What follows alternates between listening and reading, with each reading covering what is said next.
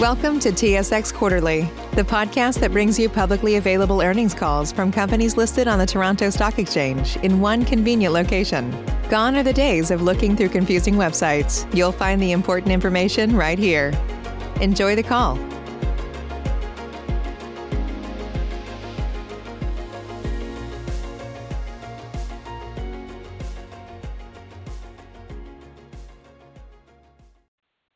To the Q1 2021 AGF Management Limited Earnings Conference Call.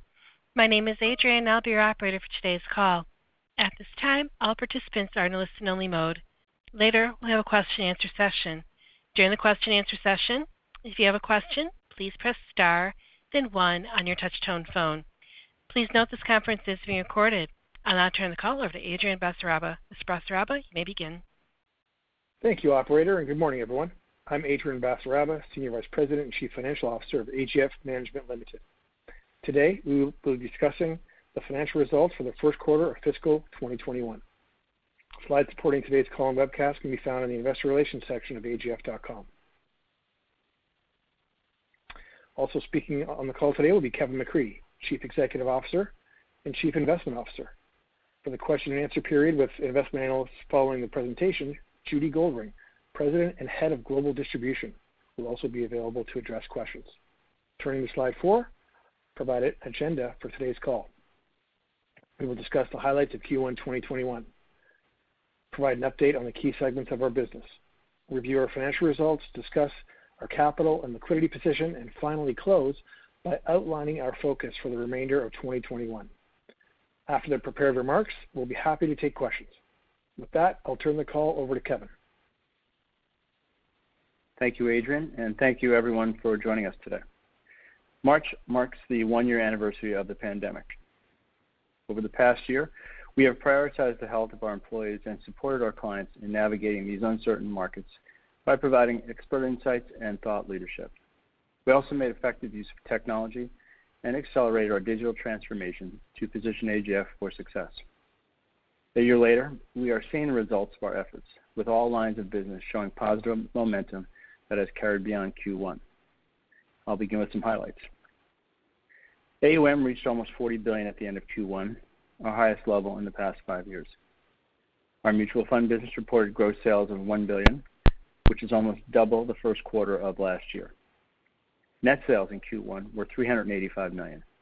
This marks our best quarter of mutual fund flows in over a decade. Our institutional business onboarded two clients in the past quarter and has a robust pipeline of prospects.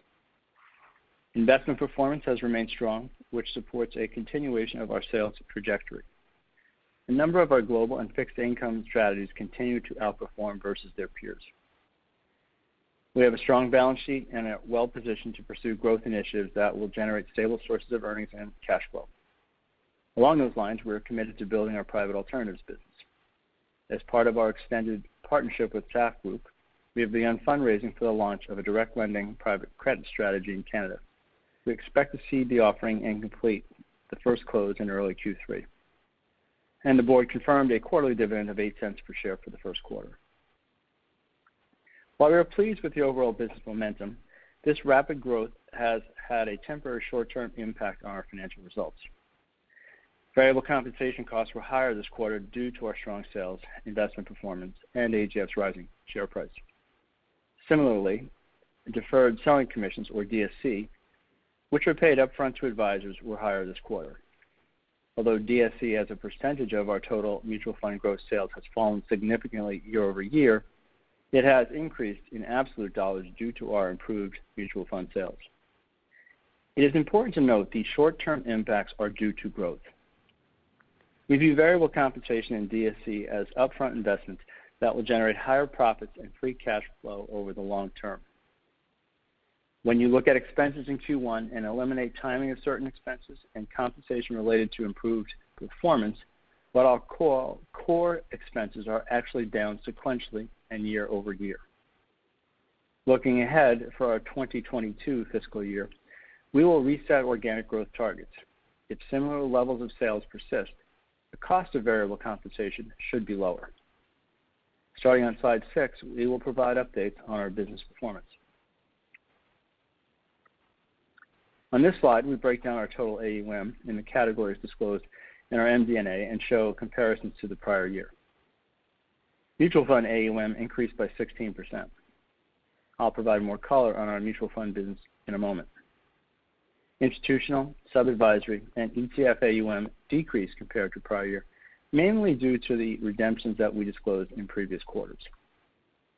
As indicated on our previous call, we onboarded two institutional clients during Q1. One is a small institutional mandate that invested in our Global Sustainable Growth Equity strategy, which has a stellar track record. The other is a large U.S. institution that selected three of our global and U.S. equity strategies for its SMA platforms. While AUM growth for this mandate will occur gradually over time, we are optimistic based on preliminary flows from the first few weeks.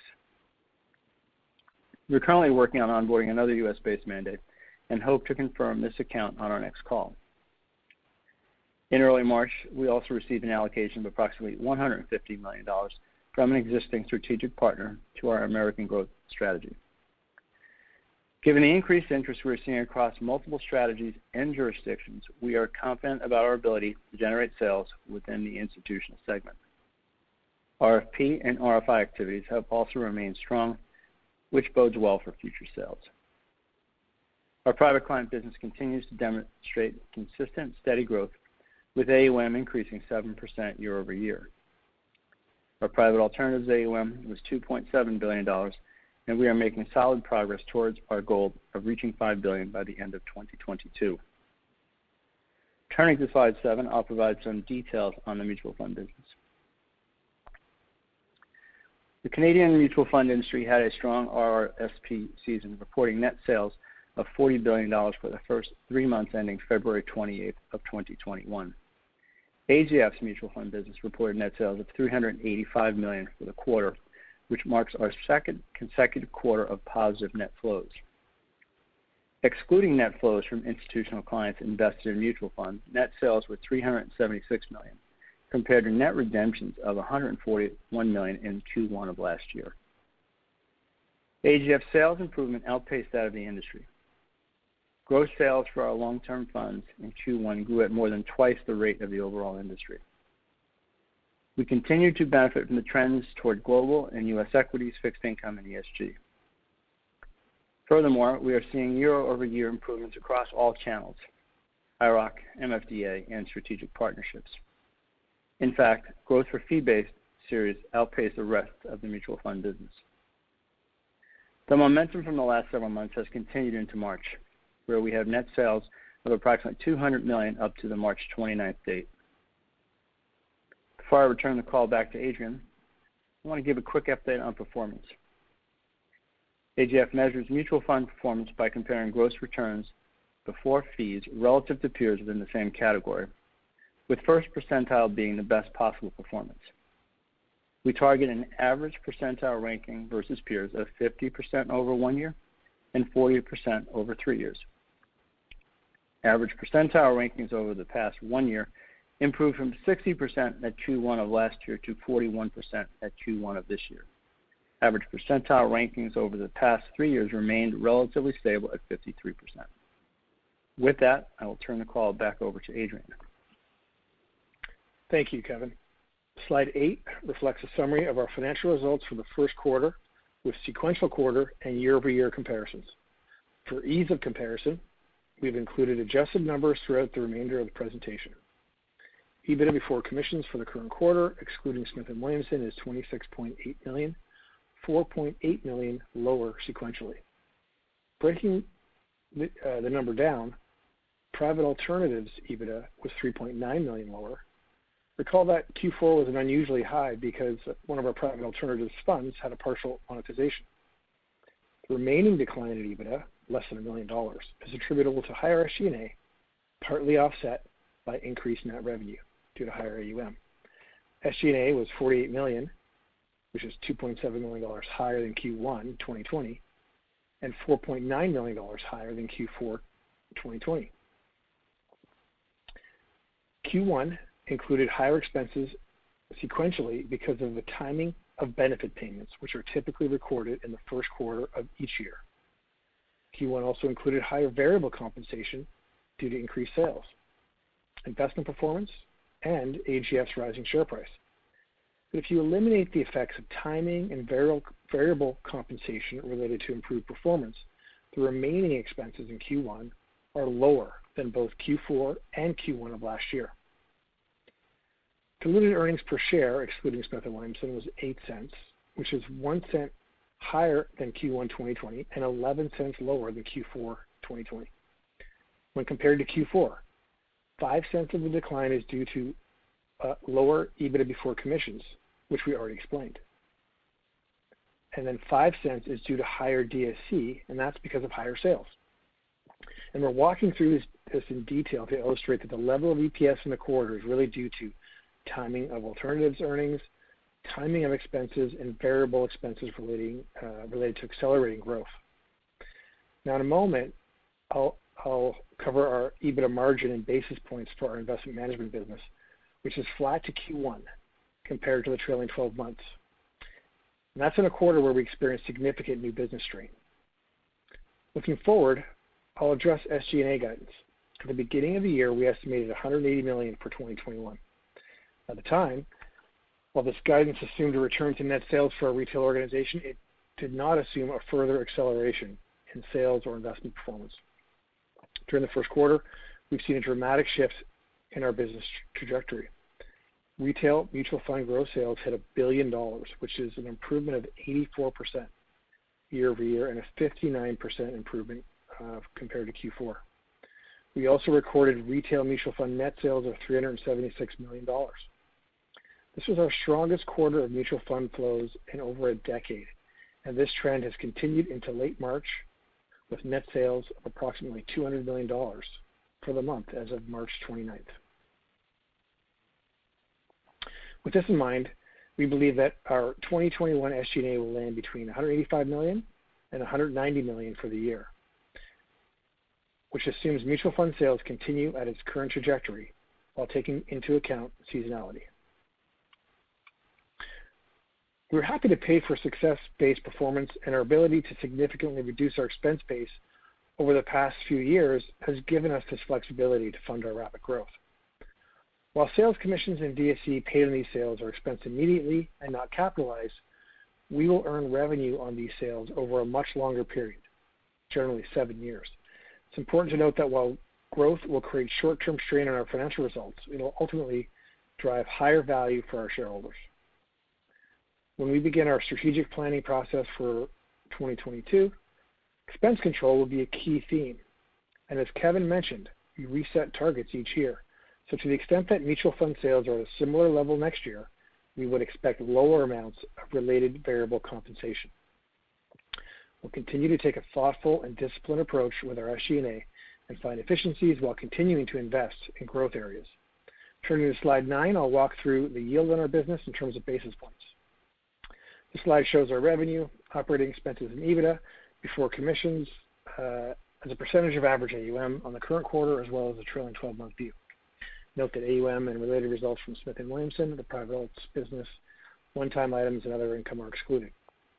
Q1 revenue yield is 113 basis points, 2 basis points higher than the trailing 12 months. As you can see on the slide, the increase is mainly due to a shift towards mutual fund products with relatively higher fees.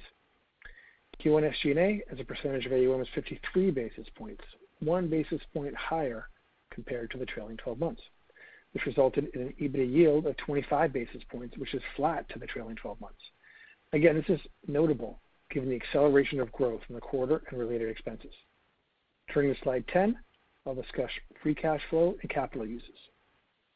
This slide represents the last five quarters of consolidated free cash flow on a trailing 12-month basis, as shown by the orange bars on the chart.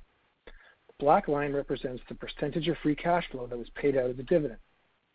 Our trailing 12-month free cash flow was 42 million, and our dividend payout ratio was 57%. Our remaining capital commitment to the private alternatives business is 70 million. Capital commitments may be funded from excess free cash flow, but keep in mind there will also be further recycling of capital as monetizations occur, which will help to fund future commitments.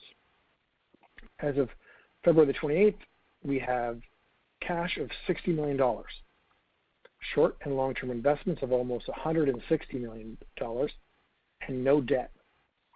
We also have our credit facility available, which provides credit to a maximum of 150 million. While we currently have no debt, we're comfortable increasing our net debt to EBITDA up to around 1.5 times should the right opportunities arise. We plan to deploy our capital in a balanced way, including returning capital to shareholders and investing in areas of growth, such as our private alternatives business. Redeploying this excess capital to generate recurring earnings is a key strategic priority. Turning to slide 11, I'll turn it to Kevin to wrap up today's call. Thanks, Adrian. Q1 was a solid quarter. We recorded the best quarter of mutual fund sales in over a decade, with improvements coming across all channels, IIROC, MFDA, and strategic partners. Our institutional business has a robust pipeline of prospects. Investment performance has remained strong, which supports our sales momentum. Our private alternatives business continue to make progress towards our goal of reaching 5 billion in AUM. We are focused on building on the momentum from the past few quarters and creating value for our shareholders over the long term. Along those lines, I'd like to reiterate our strategic priorities, which are to deliver consistent and repeatable investment performance, as well as drive the organization to sustainable net inflows. At the same time, redeploy the excess capital to generate recurring earnings, and we will position the firm to reach $5 billion in alternatives by 2022. In all of this, we'll meet our revised expense guidance while continuing to invest in key growth areas. I want to thank everyone on the AGF team for all of their hard work in these challenging times. We will now take your questions. Thank you. We'll now begin the question and answer session. If you have a question, please press star then one on your touch-tone phone. If you wish to be removed from the queue, please press the pound sign or the hash key. If you're using a speakerphone, you may need to pick up the handset first before pressing the numbers. Once again, if you have a question, please press star then one on your touch-tone phone. And our first question comes from Gary Ho from Desjardins Capital. Your line is open. Save big on brunch for mom, all in the Kroger app. Get 16-ounce packs of flavorful Angus 90% lean ground sirloin for $4.99 each with a digital coupon. Then buy two, get two free on 12 packs of delicious Coca-Cola, Pepsi, or 7UP, all with your card. Shop these deals at your local Kroger, less than five miles away. Or tap the screen now to download the Kroger app to save big today. Kroger, fresh for everyone. Prices and product availability subject to change. Restrictions apply. See site for details.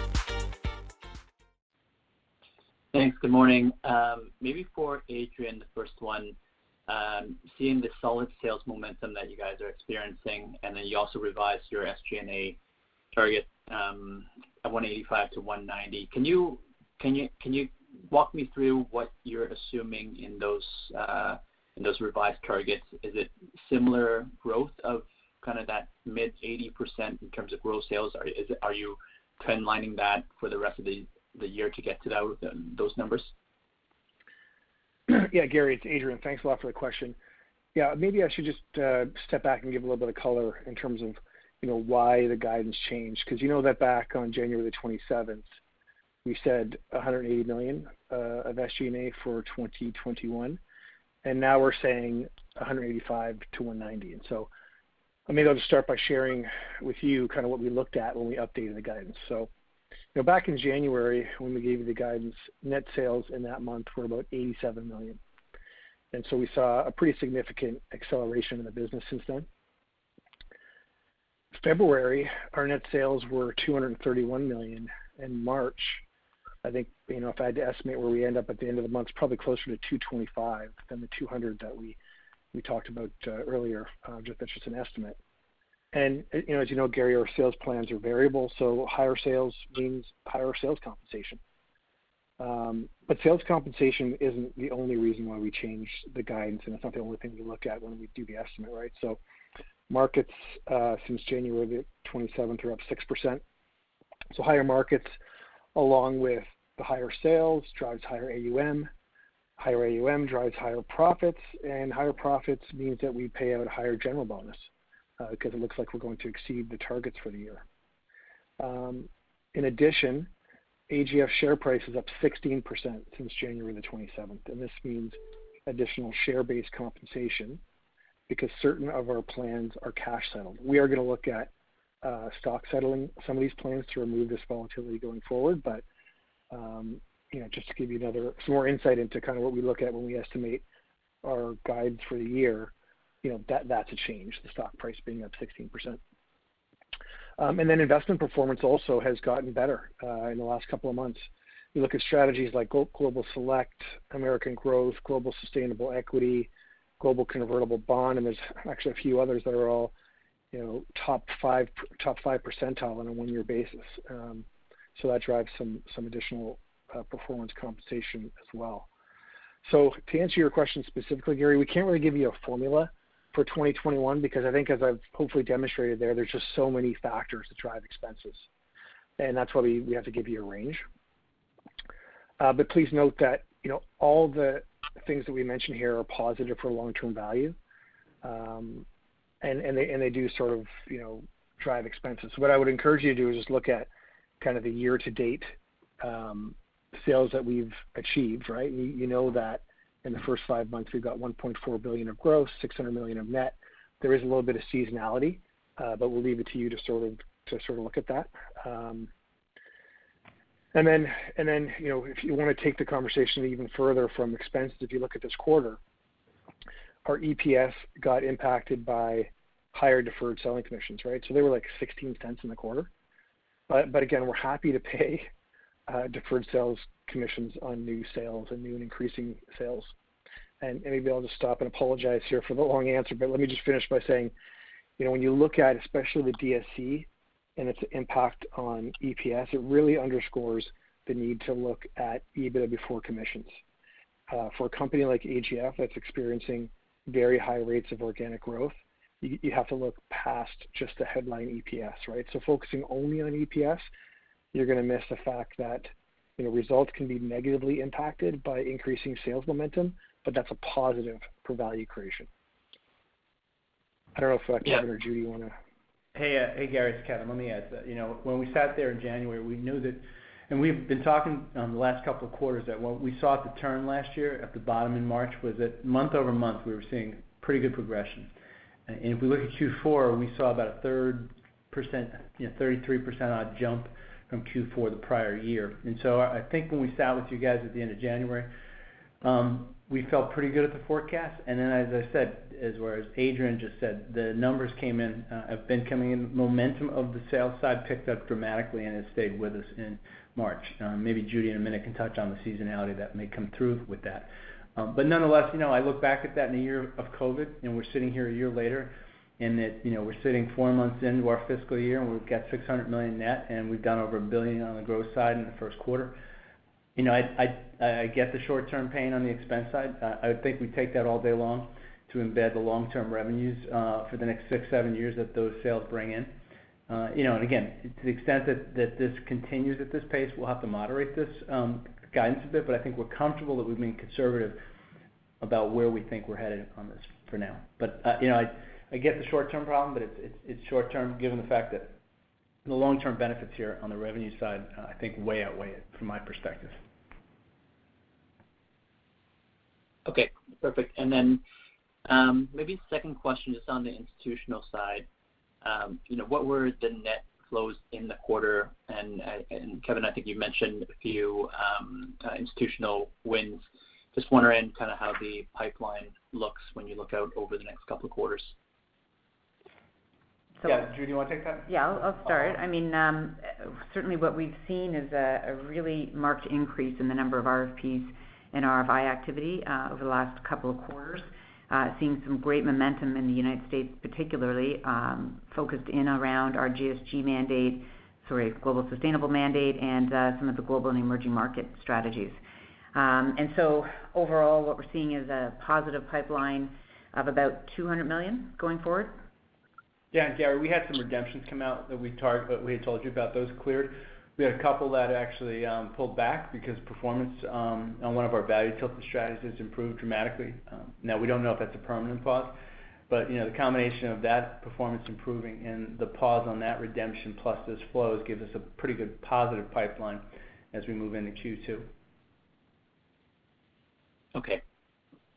Then the last question, maybe also for Judy, actually. Just on the DSC front, Um, you know, we're just a little bit over a year away from the banning. Uh, have you had discussions with your strategic partner in terms of transitioning to other fund types?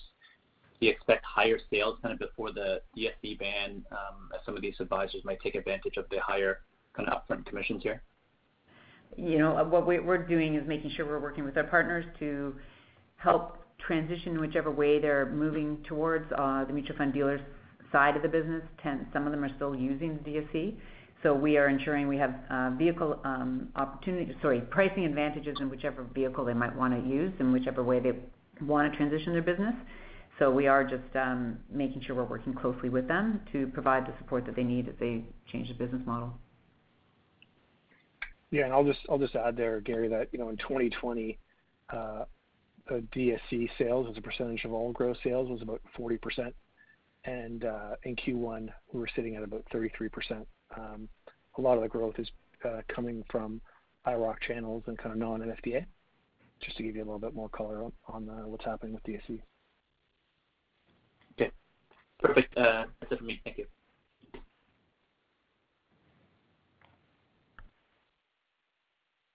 And our next question comes from Nik Priebe from CIBC Capital Markets. Your line is open. Yeah, thanks. Um, just on the topic of retail fund sales, would you characterize the momentum you're experiencing on the gross sales side as fairly broad-based across the product lineup? And I guess what I'm getting at is, you know, given the above average sales result, I'm just wondering if there are any notable mix changes that we should be aware of that could have an impact on, uh, say, the weighted average fee rate. Well, we have been, um, first of all, if I can go back, I mean, the reality is we've been working towards this momentum for quite a while by building out our brand, maintaining good, strong relationships, and of course, what we've seen uh, some great performance. And so we've been fortunate because the product lineup is very broad in terms of what is selling across global equity, U.S. equities, U.S. small, mid-cap, uh, fixed income, seen great traction, and uh, our global sustainable and ESG portfolios are also phenomenal performance and again, great traction. And then we're fortunate as well, as we've been focused on really broadening out our reach into IIROC. We're seeing growth in that channel. MFDA is steady, and of course, we've got some strong strategic partnerships that we continue to foster and nurture. So, um, uh, you know, Adrian, you might want to speak, or Kevin, you want to speak to the mix? Yeah, no, Nik, yeah, it's Kevin. Um, mix has been, uh, as Judy said, has been pretty broad. So on the fixed income side, it's been total return bond, which is sort of a going anywhere bond uh, fund, so it's shorter duration. Um, obviously, when rates back up like this, it does really well. People look for things like that. Global converts gives you kind of a different yield. But then it's really been on the equity side. It's been global, uh, global concentrated, global select, our ESG product, which is global, have all done well. So the mix shift, it's really away from maybe other players and other things into some more discrete and differentiated products that we're offering that lineup. But all of them the breadth of what's uh, working is pretty good for us, as well as the channel breadth that we're seeing. Okay. That's helpful. Um, and then Back on the DSC topic, I think you know you pointed out how DSC fund sales have declined over the past year as a proportion of gross retail fund sales.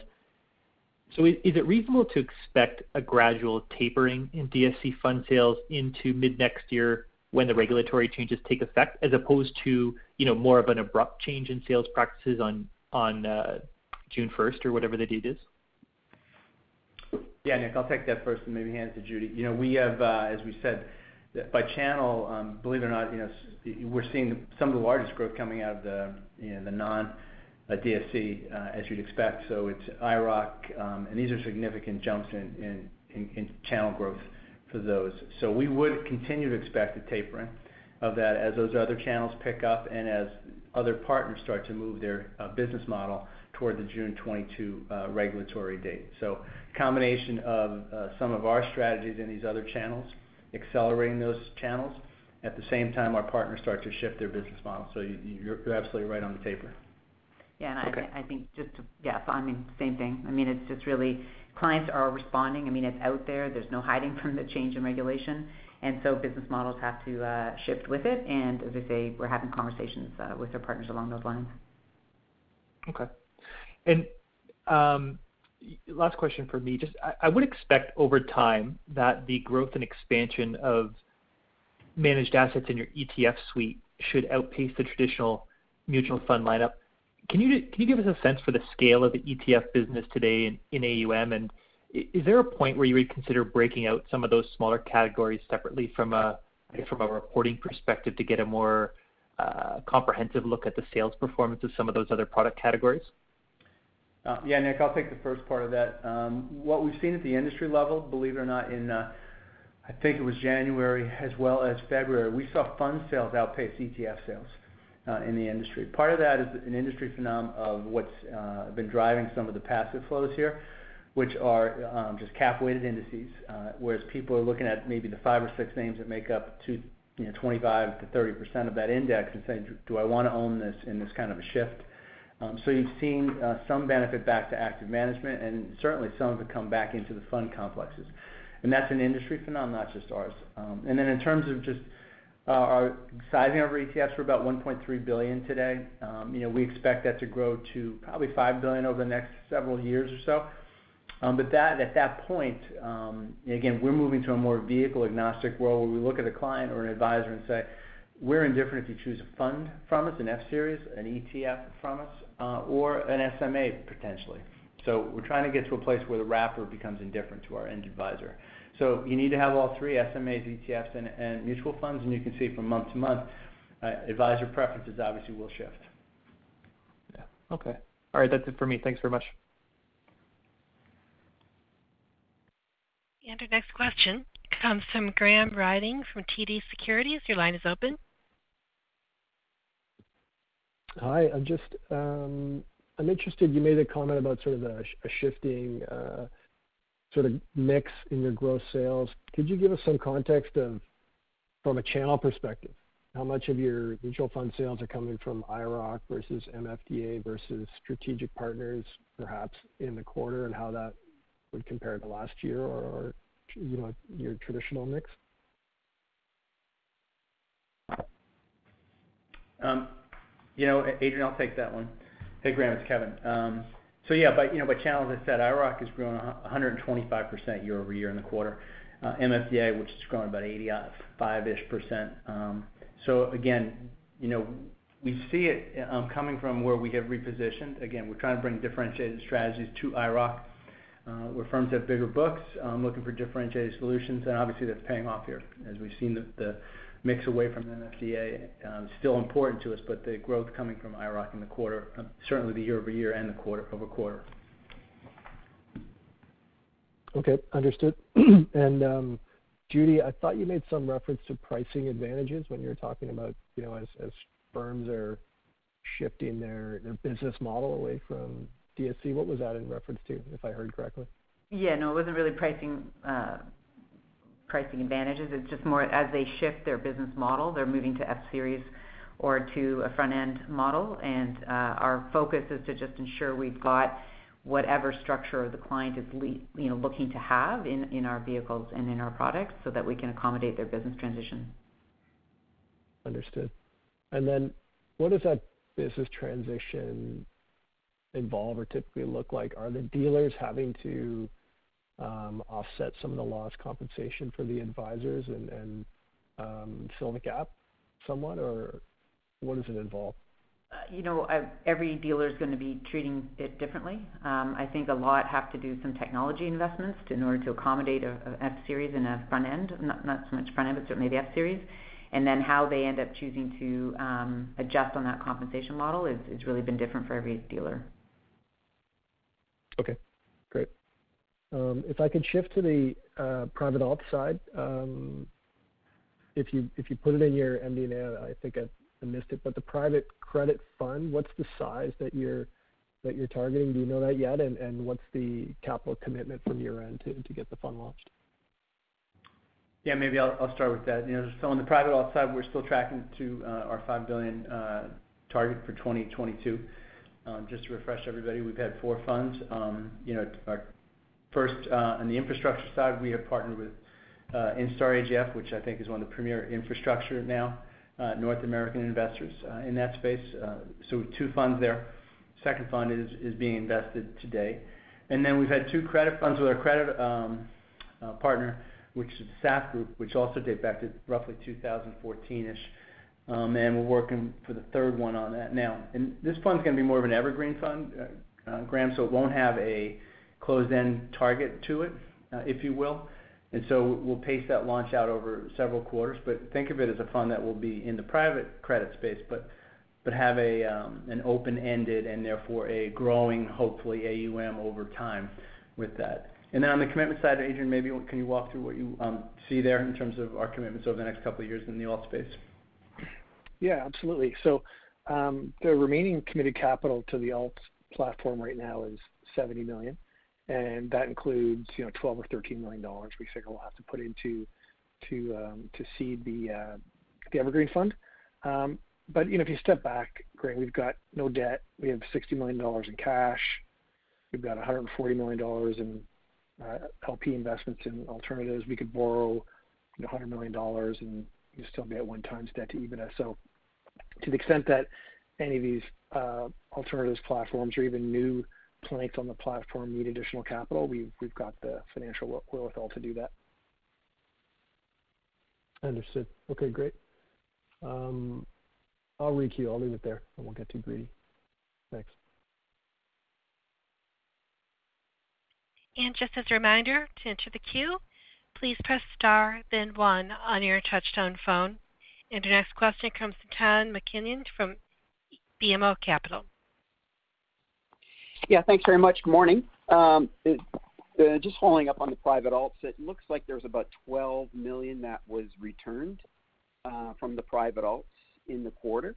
Uh, is that correct? And is that uh, gonna be earmarked, I guess, for the to seed the evergreen fund? Yeah, Tom, that was a monetization of an asset in one of our credit funds, so yes. Um but in terms of earmarking, we've got, as we said, cash on the balance sheet. We don't typically say that this monetization goes into the replace that seed for that asset, right? And we look at each fund fund by fund. And then as we, you know, look to redeploy the proceeds of S&W, obviously seeding other funds, uh, seeding other partners becomes important as well. So that becomes a longer term plan on that front. Uh, how should we be thinking about the 70 million in commitments then? Is it gonna be coming out of or maybe just if you can square that with how much is gonna be monetized um, over. And when are these 70 commitments supposed to be completed by, and how much is gonna be monetized to help fund those 70 commitments? Yeah. So maybe I'll take that first, Tom, and hand it back over to Adrian. Um, so think about a fund's life. It depends on the fund, right? If it's an infrastructure fund, it takes anywhere from two to five years to start to invest that, so the capital gets drawn over time.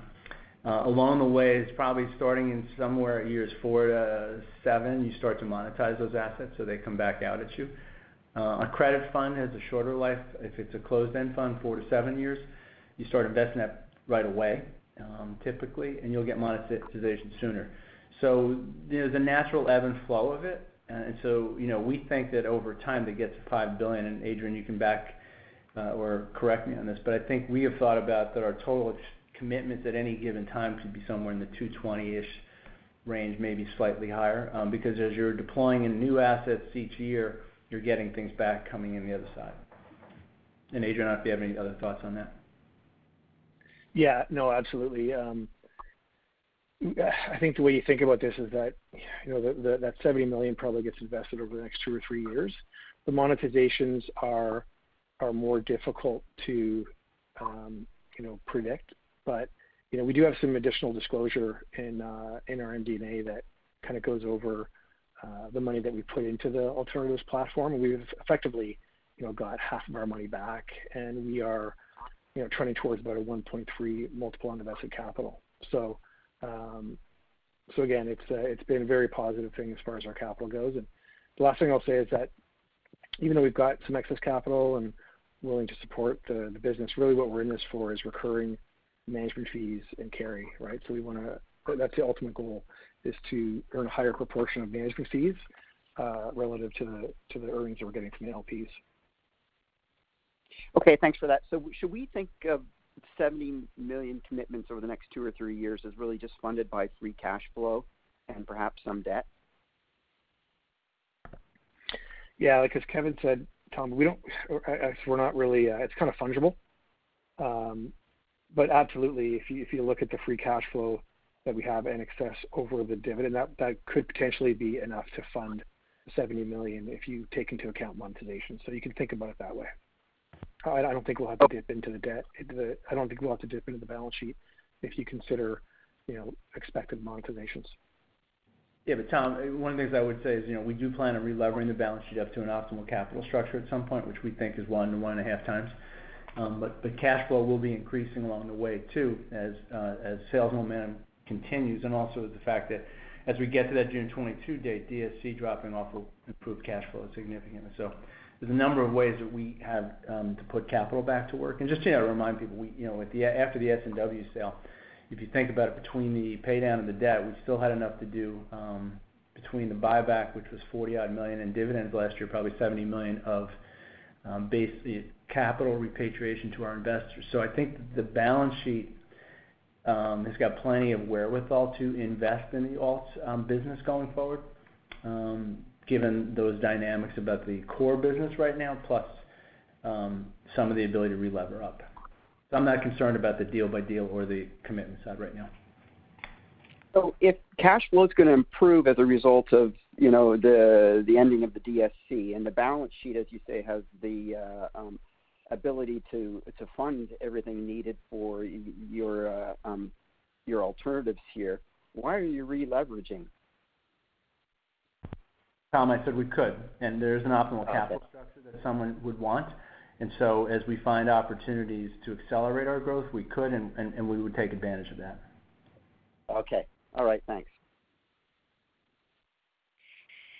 And our next question comes from Graham Ryding from TD Securities. Your line is open. Uh, on the private credit fund, is there any um, thought to make it available to retail? Is that uh, something you're still looking at? Yeah. Graham, um, I'll start first, maybe Judy or Adrian can add, but yes, that's exactly right. We're thinking about, you know, for all of our really alternatives, we think of them now more of on a spectrum basis. So more liquid things down for the pure retail base to more private things for our family offices and institutions. Then on private credit, we're working with a structure that allows and probably will allow some liquidity in for our retail and/or higher uh, and IIROC channel, as well as some of our family office and institutional clients who may be able to tolerate a further lockup. So yeah, you're absolutely correct that the idea here is to bring it to a broader audience. Okay, great. And then my last question, if I could, is just, you know, I know you have an option here to acquire some management contracts from the SAF Group. You know, what are you monitoring or evaluating, I guess, over the course of the next, uh, probably six months now that um, would sort of help you make that decision on whether you wanna do something or not? Yeah. I mean, I guess I'll start and hand it to Adrian. I mean, there's an optimal, you know, as you know, in capital markets, right? The last day of the option is the most valuable in terms of the exercise date. It works a little bit different, I think, in a private option like this, where we're looking at uh, launch, we're looking at pipelines of things, and there will be a date um, where we go to make that exercise decision. And um so maybe, I don't know, Adrian, I know you've done some work on this in terms of your own uh, thinking, but if you had anything to add to that. No, I think, Kevin, the way you phrased it uh, is right on. I mean, we wanna utilize the structure we put in place, obviously, which gives us time. Um, I think if you tie it back to Kevin's last comment, it's obviously a good opportunity because we do have some excess capital, and one of our strategic priorities is to deploy that excess capital to um, earn recurring revenue. Okay, great. What's the total size of their AUM across all their funds? Yeah, Graham, some of that information is uh, not publicly disclosed. And so um, I think until we exercise the option, we'll probably keep that private because SAF is a private company at this point. Okay, that's fair. That's it for me. Thank you.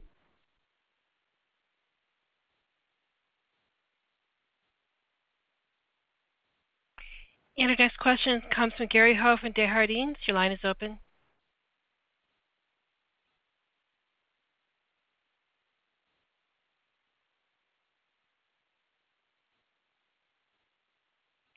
Gary, your line is open. Sorry. Uh, no, just uh, on the buyback here, I noticed you guys were a little bit quiet in the quarter. Just wondering kind of what your thoughts are on that front looking out.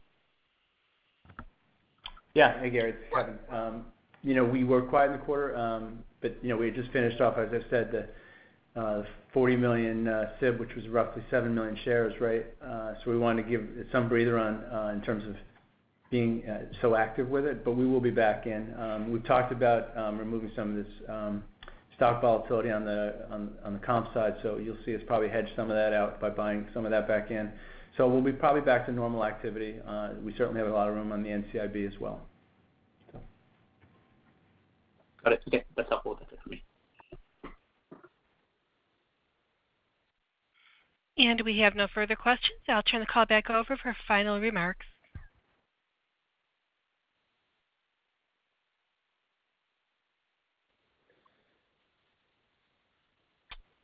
All right. Thank you for uh, joining the call today, and uh, look forward to uh, the next call when we review our Q2 results. Thank you very much and good day. Thank you, ladies and gentlemen. This concludes today's conference call. Thank you for participating. You may now disconnect. Save big on brunch for mom, all in the Kroger app. Get 16-ounce packs of flavorful Angus 90% lean ground sirloin for $4.99 each with a digital coupon. Then buy two get two free on 12 packs of delicious Coca-Cola, Pepsi, or 7UP, all with your card. Shop these deals at your local Kroger, less than five miles away. Or tap the screen now to download the Kroger app to save big today. Kroger, fresh for everyone. Prices and product availability subject to change. Restrictions apply. See site for details.